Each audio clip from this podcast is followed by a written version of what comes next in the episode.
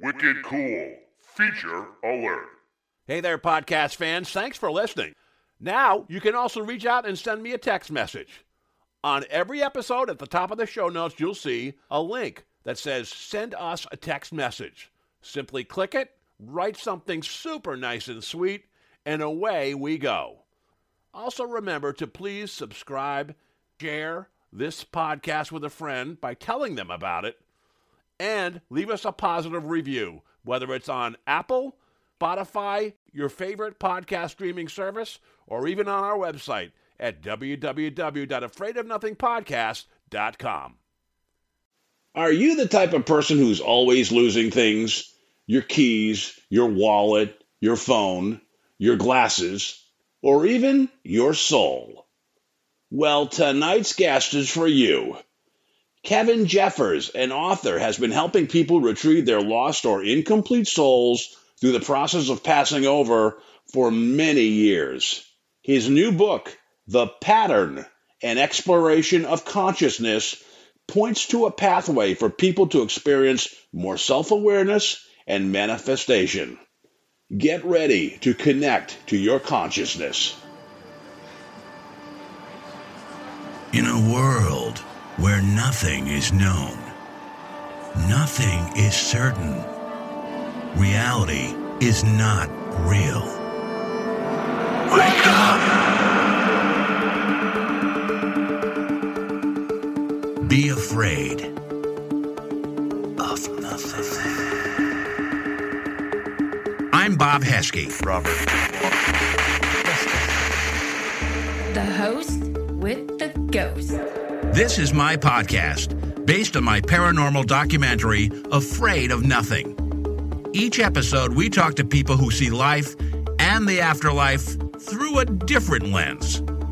Join me Who is this large man? And what's he doing in our bedroom? as we lift the veil and open our minds to see beyond our eyes lie. This is Afraid of Nothing.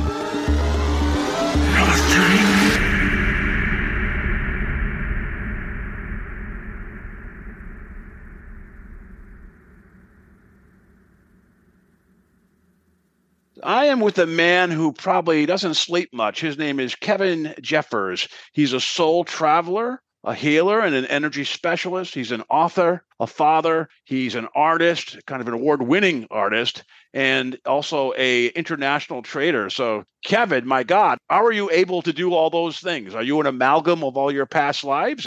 I don't know. I think I'm becoming really good at compartmentalization.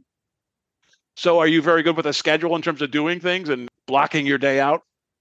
Well, I, I know what I want to accomplish, and I have a high degree of uh, internal organization and productivity. So I really don't think about it. And then as far as the meditation goes, I just like to have this little clock in my head that says, okay, wake up, three o'clock. I wish it would say 7 a.m. Yeah, that's the uh, isn't that the witching hour, three o'clock, depending on, on It is. It is. Yeah. I didn't know that for the longest time. But Yeah, I was talking to my acupuncturist, and she said at three in the morning, the body is doing astral traveling. Wow. It's Chinese. She, she looks at it from a different point of view. That makes a lot of sense. You had an experience a while back, which was the inspiration for a book you wrote called The Pattern. And you didn't write that book until 30 years ago. And then you recently uh, picked it up, dusted it off, edited it, and are releasing it to the world or have released it to the world on Amazon. Tell us a little bit about the inciting incident that uh, started you on this on this journey where you saw the pattern. I think the start of the journey occurred when I was uh, very young, but it really it became more real for me about 18 years old. And at about 18, I started doing past life regressions, hypnotic regressions. And that opened the door for me about my potential. So I went through a whole series of past life regressions using hypnotic processes. And these lives kept coming up and coming up. And I I was comfortable with it because I've been experiencing strange things since I was five years old. But that gave me a really a high impact on what a past life is. Before it was conceptual, that made it real. Did you have to go on this journey alone? Was there anyone in your family that had similar, was kind of an empath or had similar characteristics as you, or are you self taught? Well, it's a combination. I had a moderator, fortunately, in my mother, who had been training me on Blavatsky and Steiner and all that crew from the 1930s and 40s, some in the 20s. So I had a foundation of what all of this meant. Steiner was excellent because he talks about angels and spirits and, and all of these things. So she would be like a conductor during these hypnotic sessions where once I connected to something, then she would guide me through the something. And then as time went on, we didn't need the hypnotist anymore because I had programmed myself to be open and available to this past life experience and then she would she would be the moderator. Knowing that you've had past lives obviously you believe in reincarnation. Is that accurate? That's true. It's beyond belief bob. I've experienced those lives. How do you experience it? Is it you go back and t- is it and when do you experience it? Do you experience it when you're meditating when you're sleeping? When does it happen? Mostly it's when i'm meditating at three in the morning. It's far easier for me to go out and I'm willing, I'm able to have uh, an experience that I don't question or don't think about. All I do is record it in my in my mind so I can write it down later. So it's a natural evolution. I'm not pushing for anything. And frankly, pushing for something tends to end in failure. So you just let it unfold and come to you pretty much at that point. You just open yourself up and whatever experience comes to you and you you you let it yeah. guide you. Well, it, it's like this.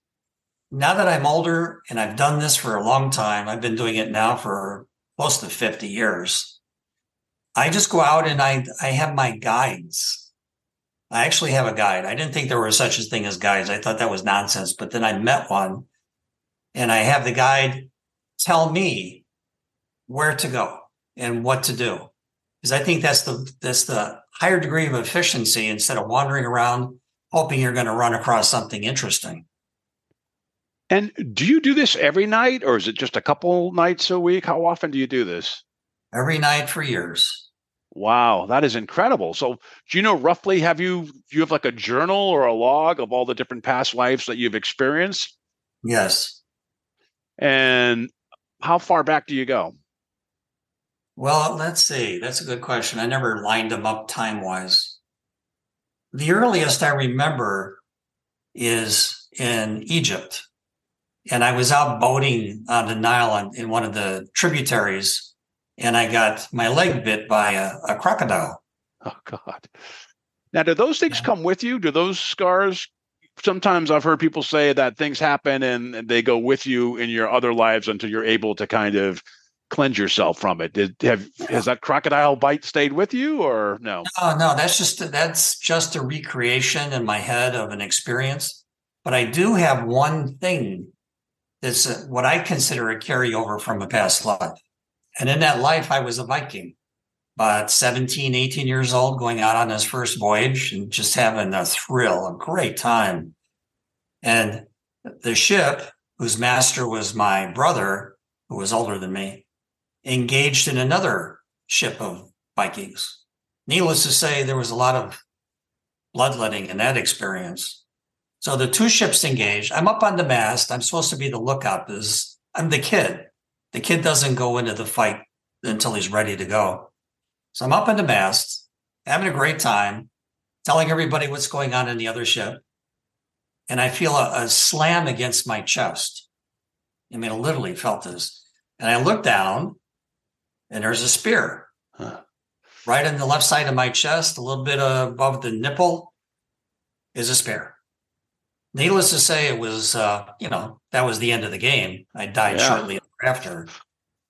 So I've always had a kind of like a, a birthmark or a little kind of looks like a little baby tumor inset into my chest.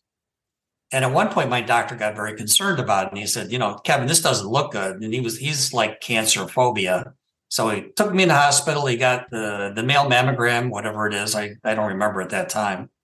And he walks out and he, he just says, you don't have cancer. I said, Well, doc, what is that? He said, That's a birthmark.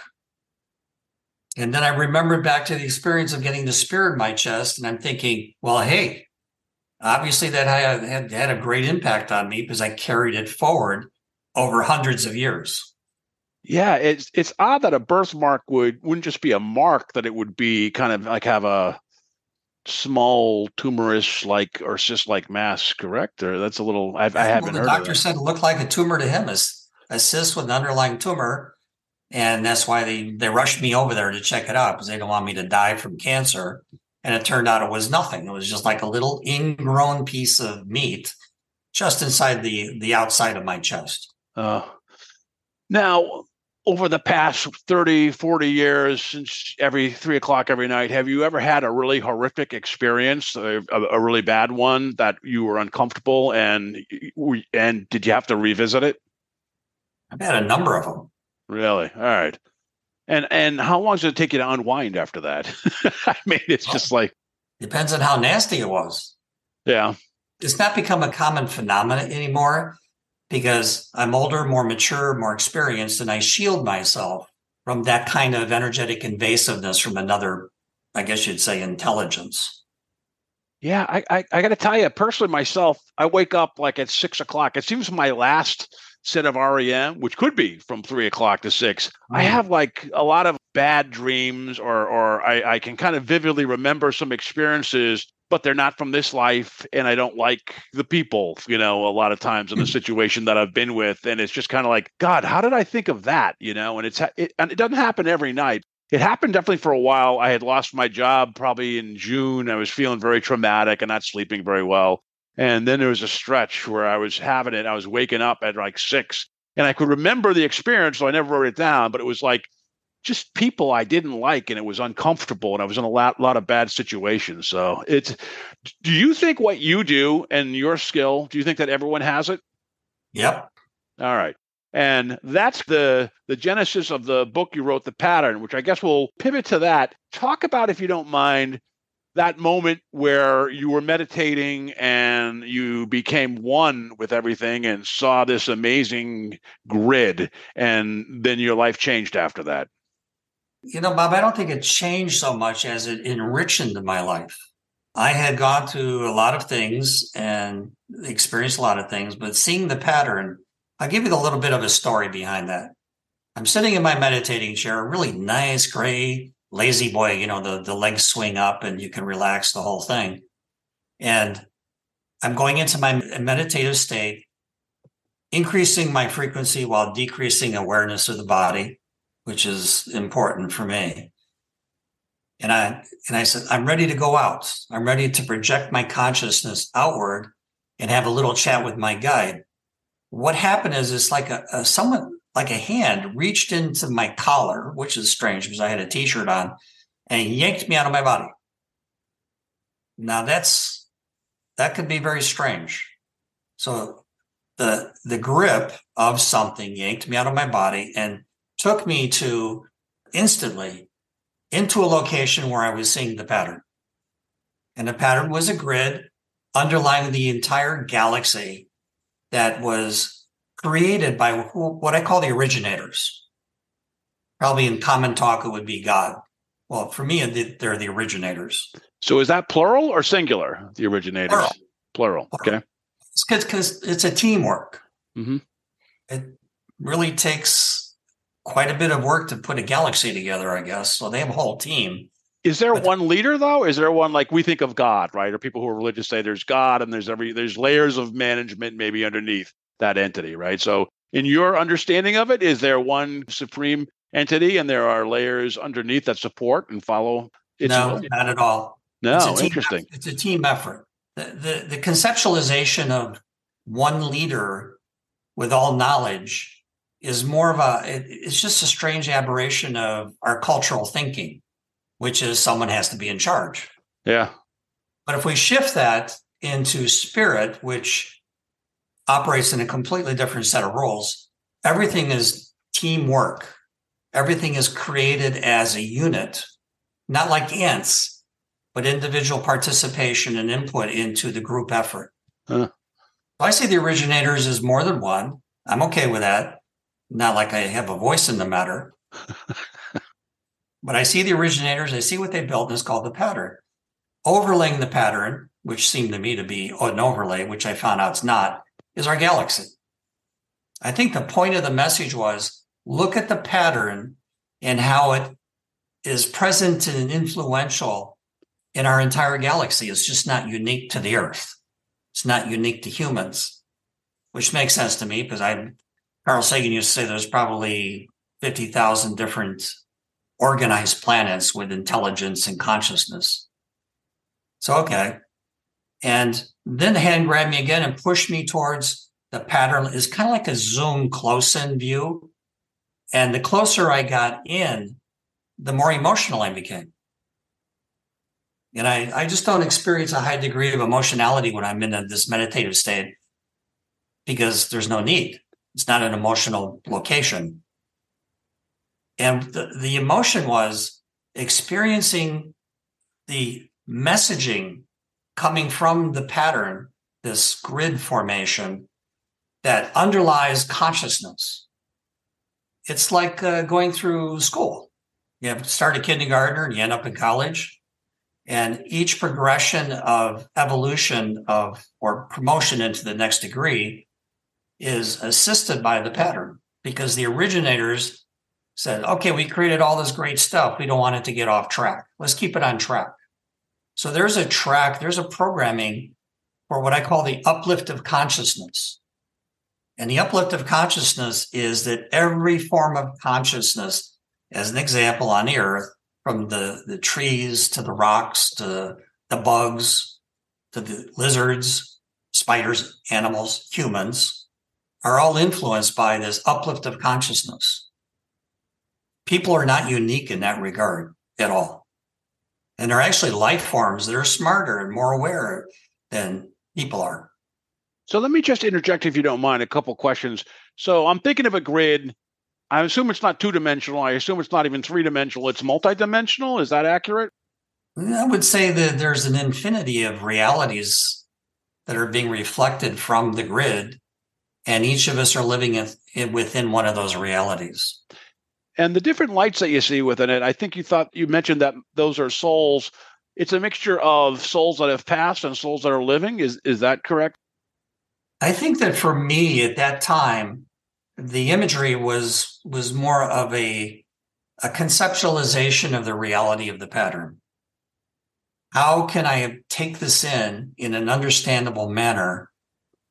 So I think that a, a grid was created. It could be it could be circles, it could be triangles, it could be anything. But for me, it's a it's a grid. Okay. And the little golden lights are representative of higher degrees of consciousness that are that are embedded into our universe, our galaxy. Were there some lights that were more brilliant than others? And did you recognize, was there a feeling of being home and knowing this, or was this just an awakening to something? It was awakening. Really, it was. And then okay. there were there were darkened lights, and then there were black lights, and there were sections of the grid showing the galaxy where entire sections were dark. And my sense of it, and now as I'm getting closer, I'm seeing more and more and more of how things work. My sense of the dark locations are worlds and smaller galaxies that are dead. Mm. And where did they go after they died? Did they go anywhere or they just extinguish? Extinguish, from my point of view. Okay. When you make the transition from the physical body to the spiritual body, or you exit out of this galaxy because you've completed your work, your assigned work, and your group soul pulls you out, said, okay, we're done. Kevin, we're done. It doesn't go dark. What you leave behind you is, is your own creation of reality, your own creation of consciousness. That's the lesson we learn. And we're here to learn. When you pass and you go to the reception committee, which I call the reception committee, one of the first things they do is ask you, what did you learn? And what you learn becomes becomes a part of your group consciousness and it's striving for release from the earth is an example from that low frequency reality called earth So these series of lives that we have, the ultimate goal is an ascension to a higher plane, or what? What is the end game? Well, it's, it's a higher level of consciousness. When your group is complete and you've learned what you wanted to learn and you're ready to move on, it's not a plateau. It's just a transition to a, a new reality. You start within a new reality. And is the goal to go to eventually leave your ego and your individuality behind and just be part of everything? Yeah, You- that's a desirable goal, but the ultimate goal is to become creators ourselves. And as creators, what would we create? I'm sorry, I'm just it sounds like a basic question, but uh, would we create our own grids, our own patterns, or what would we You create? know, I, I think every group of consciousness has their own objectives. So we could go out and create another universe, another galaxy, or we could we can create whatever we want to create, whatever serves the total knowledge of the group soul. Uh, you know, for a, a guy who's an artist like you, that must seem like a pretty good thing. That It's, it's a blank canvas, and you can just go out and create new worlds and new pieces of art, right? Yeah, and new realities within the super consciousness, and it's just a lot of fun. It's definitely appeals to me as an artist. I think a scientist would would be appealing to them as as a beautiful construct of energy forming Yeah. a, a reality. You you seem very much at peace with it and very comfortable with it, which I would assume you're very much at peace with your existence and being here, but also whatever happens. Do you feel like when we pass, you're somewhere else and then you come back, or what do you think happens? Bob, we don't die. We're immortal beings. Our souls are immortal. We just don't die. Now we can experience death. And sometimes it's ugly, and sometimes it's okay. Yeah, we can experience death, but when we move on, there is no death. And you uh, believe that we have um, free will and choice and how we recycle ourselves after death and where we go after that? Personally, it's been my experience, and I would differentiate between what I believe in and what I know from my experience. Is that that answers yes. Uh, well, that's uh, very liberating and that's very uh, optimistic, which is great. You know, in these times that we we're in. So, why did it take you 30 years? It seems like you wrote it. I think you were probably in your 30s. Did it take you a long time to get that first draft done, or did you just kind of just get it done, or did it take a long time? Well, the first draft to completion when I stopped writing was a number of years to do that because it was a remembrance and a consolidation of my experiences and input from my group soul. And then I put it aside. I said, okay, I can come back at this later. I just didn't know it was going to take so darn long. Yeah. But then I got a push. I got a definite, real push from my guidance to pick up the book, clean it up, get rid of the nonsense that only that a 30 year old would think about, and take it to a professional editor, which I did, which was an extraordinarily painful experience because she wasn't going to oh. put up with any nonsense. And then she said, now you have to add your personal experiences. I said, Well, I don't want to talk about my experiences. I have no interest in publicizing my experiences. I want to talk about the pattern. She said, No, it's not going to work because the experience brings some degree of authenticity to your explanation of the pattern. So, how is your book laid out? The pattern is the first part your experiences, and the last part kind of goes into the pattern and how they can learn from your experiences to create their own experience. I would say the first half is personal experiences, explanation of those experiences, the background of those experiences, then a transition to more of a 30,000 foot view, like from an airplane down to earth, not as a physical entity stuck in the, in the operation and the gravity of the planet, but as something more than that. It's like looking out and seeing spirit for what it is. I'm not afraid of death anymore. Hmm. What about your publisher? How did the book impact them once it was done and cleaned up and they had spent time with you with it? Did it change them at all, or are they just such professionals they're on to the next project? Well, actually, it did. Whoever's touched that book, it's changed. Oh, that's great. Well, that's your uh, that's how you know you're doing something, right? So when I finished the book, the editor was done uh, whipping me into shape about what I was going to write and writing it and all that stuff. I just literally wiped my hands of the whole thing. So I sent it into Google, and there was like, you know, what's the need to talk about this anymore? I did what I was supposed to do. And now you're working on another book on soul retrieval. And yes. could you define what soul? Because when I think of soul retrieval, I think of like a demon has taken my soul and I need help getting it back. But I think it's different. You spent some time in Ukraine, correct? And uh, Yes. yeah. people being blown up and and kind of being lost in the, the trauma, being lost kind of in that purgatory between this life and the next life, and needing guidance of where to go. That's what you're talking about for soul retrieval, going and guiding them to move to the path that they're supposed to. Is that accurate? Move to the light. To Okay. move to what I call the reception area where souls are brought back from the earth experience into the higher spiritual realm. There's an adjustment period. You just don't suddenly become who you are. You adjust to what you were in what you became and now what you were again. How are you called to help these different people? How how does that happen? How are you led there? Well, I, my guy just points. And we built up this relationship where I go out, I have a chat with the guy, and I said, "What's tonight? What's on the menu?" yeah, And they'll point over to somebody and say they need to be pulled out because th- their time is ready. It could be a child, it could be an adult, it could be a group of people. It's all the same to me because we're all going back to the light, and the light is source of the creativity of our Earth experience. And is this at three o'clock in the morning, or is this at whenever you're meditating or whenever you're you're Generally, Guide generally talks it's to you. three, and it usually lasts about an hour and a half. Sometimes sessions go longer, and then I oh. go back to bed and I- and I just pray that I'll get an hour and a half of sleep. Yeah, that's wow. Did your job as an international trader help you because you could go all you were all over the world, right? And did that open up new opportunities to help people like Ukraine that you wouldn't have normally been confronted with?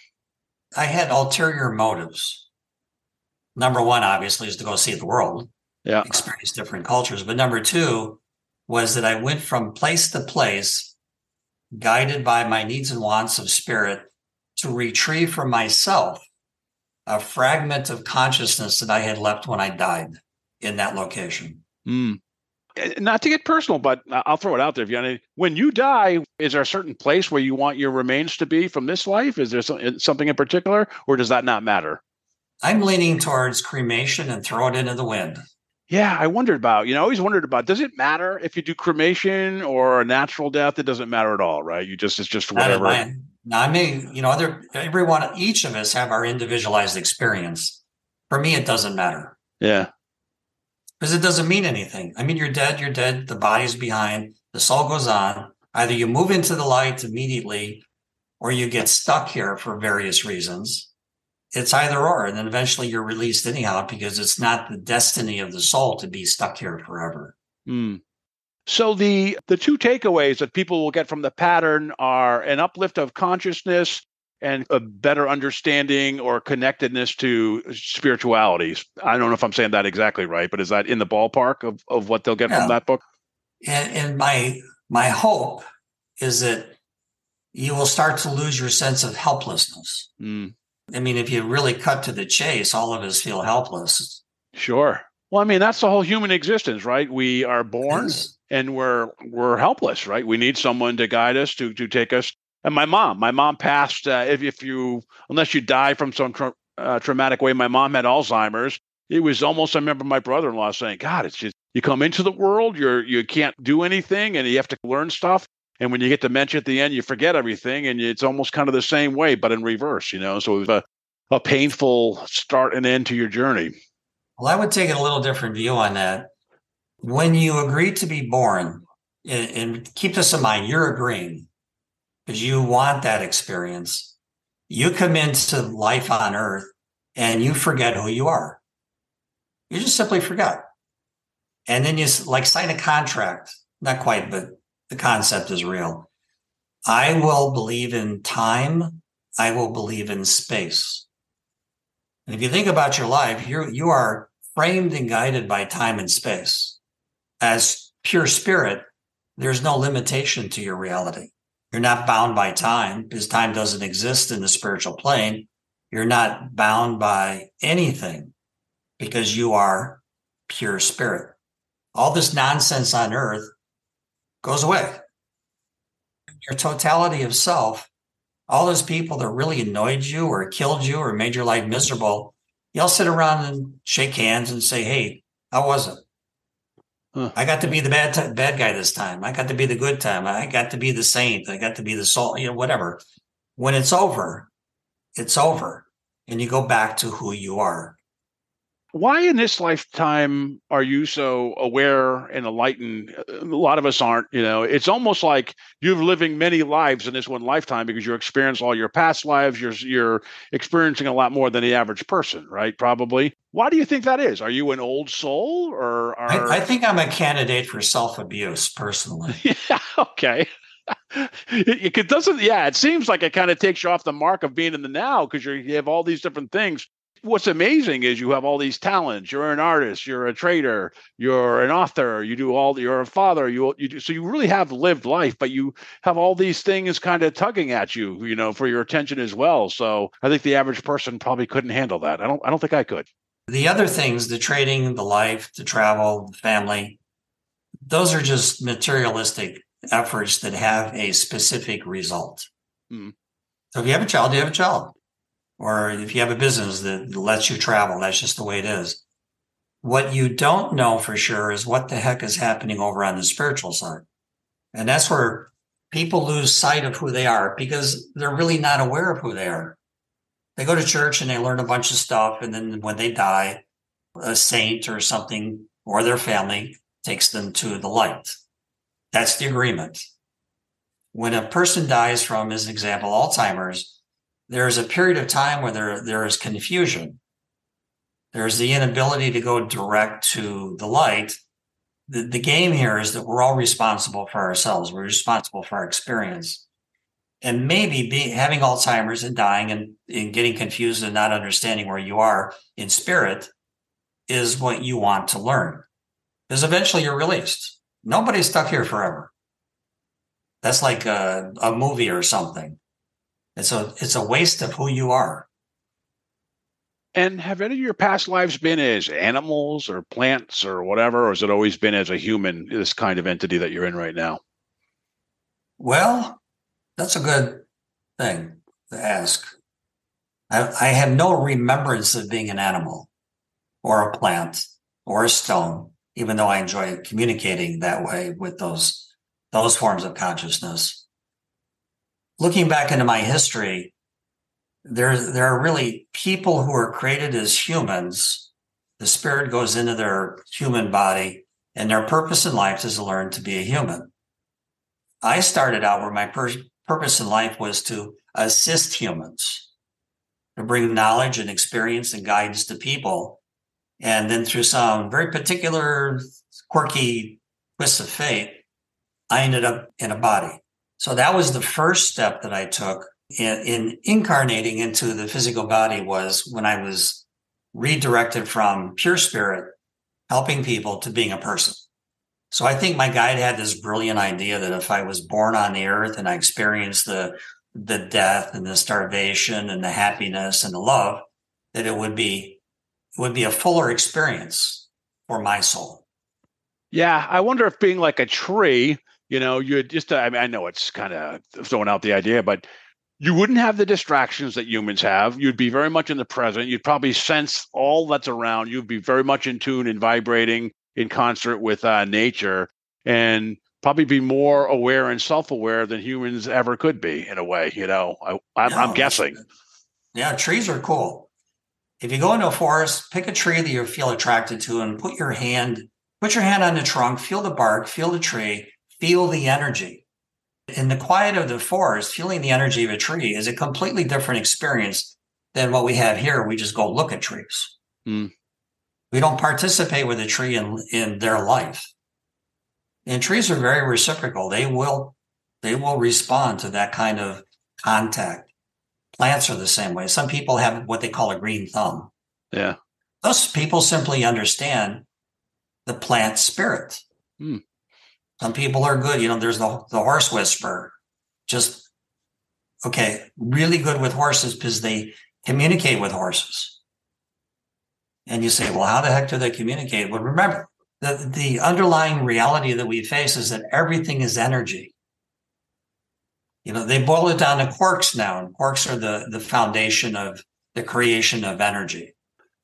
We know how the pattern can help us. How can soul retrieval help us? Because soul retrieval seems to be helping almost like lost or disconnected souls. Can it how how can soul retrieval help people like myself who's alive right now? Well, each of us have the opportunity to engage in good works. You know that expression retrieving souls and taking light is good works. I, I found it completely changed my my life, my understanding of reality. Retrieving souls and taking them into the light it's kind of like it's a simple thing. I call myself the train conductor.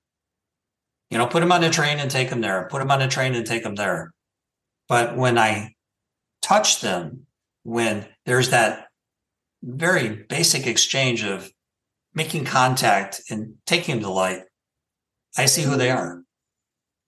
So I have learned more things to be a conductor for a child who died by violence and war is, is so incredibly sad.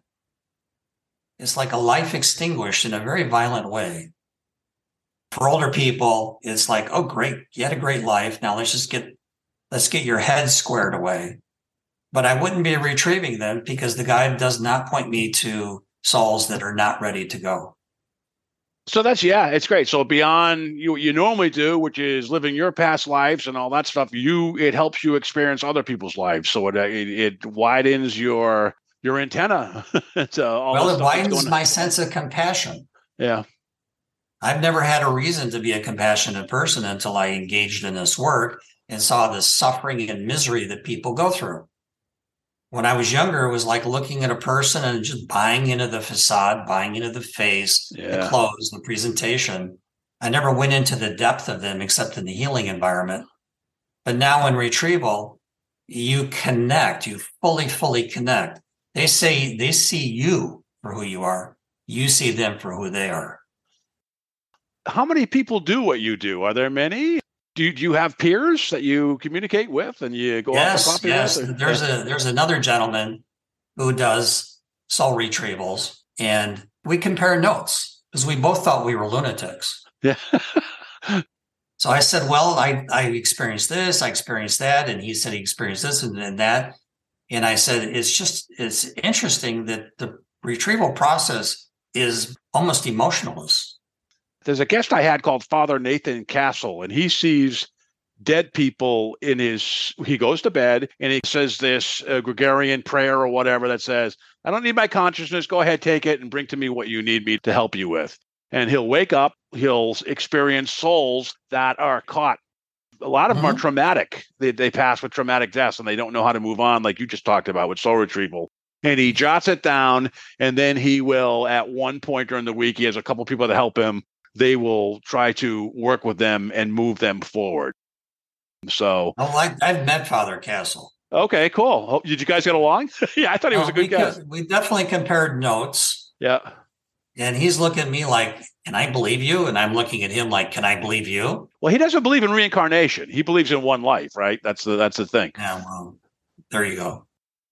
This is my 97th show. And so I have all the different perspectives. Some people believe in good and evil. Some people say there's no evil. Some people think there's demons. Some people say there is no hell. There, whatever. And so I, I, I find the more people I meet, it opens my mind.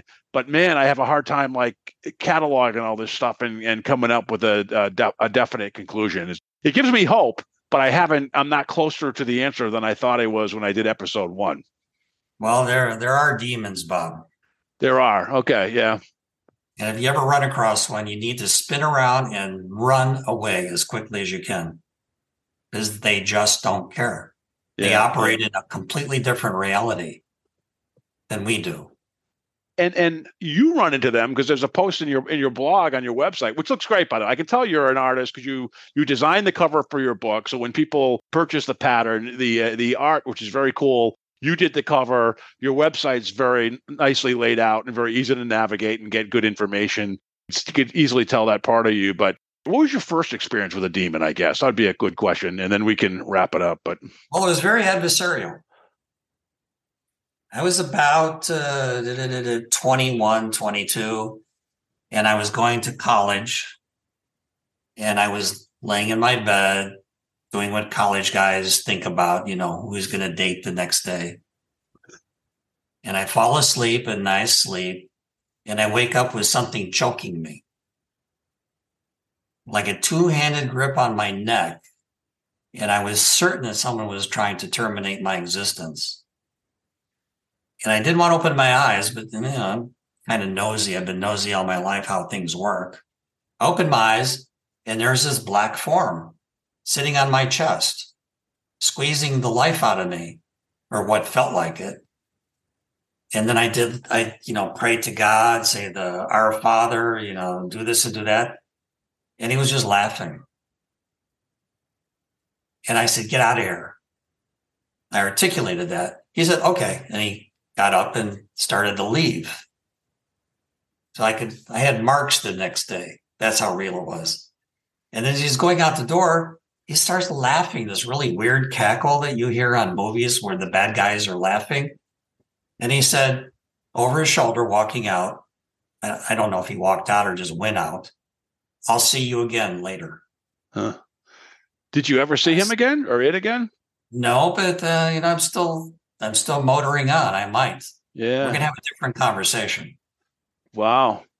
Wow, that is amazing. I mean, uh, you have really experienced it all, Kevin. Thank you so much for your time. Again, where can people? I will put it in the show notes, but just uh, as as a final closure, where can people get your book, uh, The Pattern, and when will your other book come out? When are you anticipating that will be out? I'm I'm anticipating book number two at the end of this year.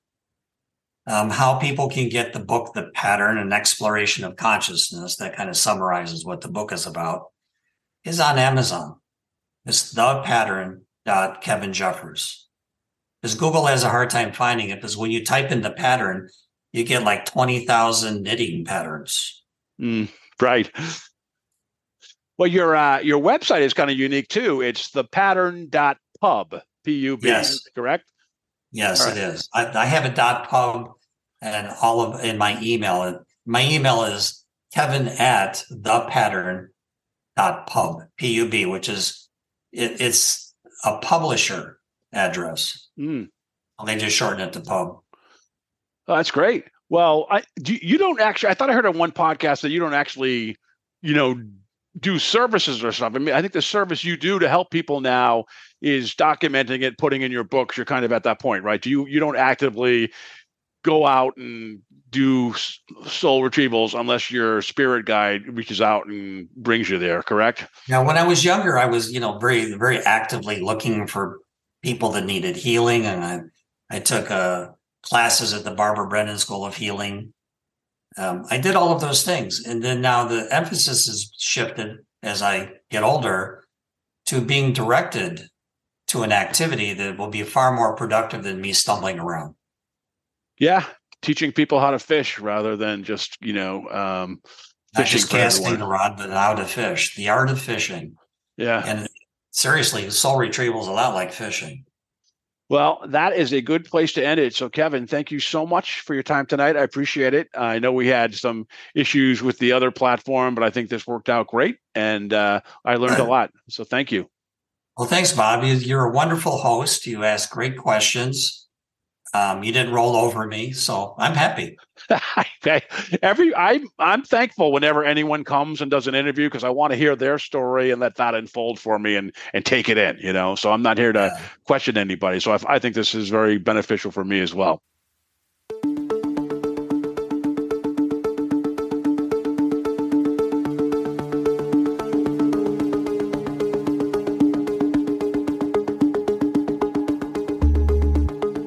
You've been listening to the Afraid of Nothing podcast. Please subscribe and like us on Facebook. Until next time, stay scared.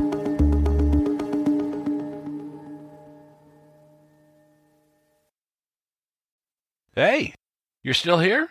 Great. Then why not listen to another episode? Visit afraidofnothingpodcast.com to peruse all the shows. That's afraidofnothingpodcast.com. And while you're there, click the coffee cup icon to buy me a coffee and leave a review. I'll give you a shout out in an upcoming episode. And the world will know how swell you are.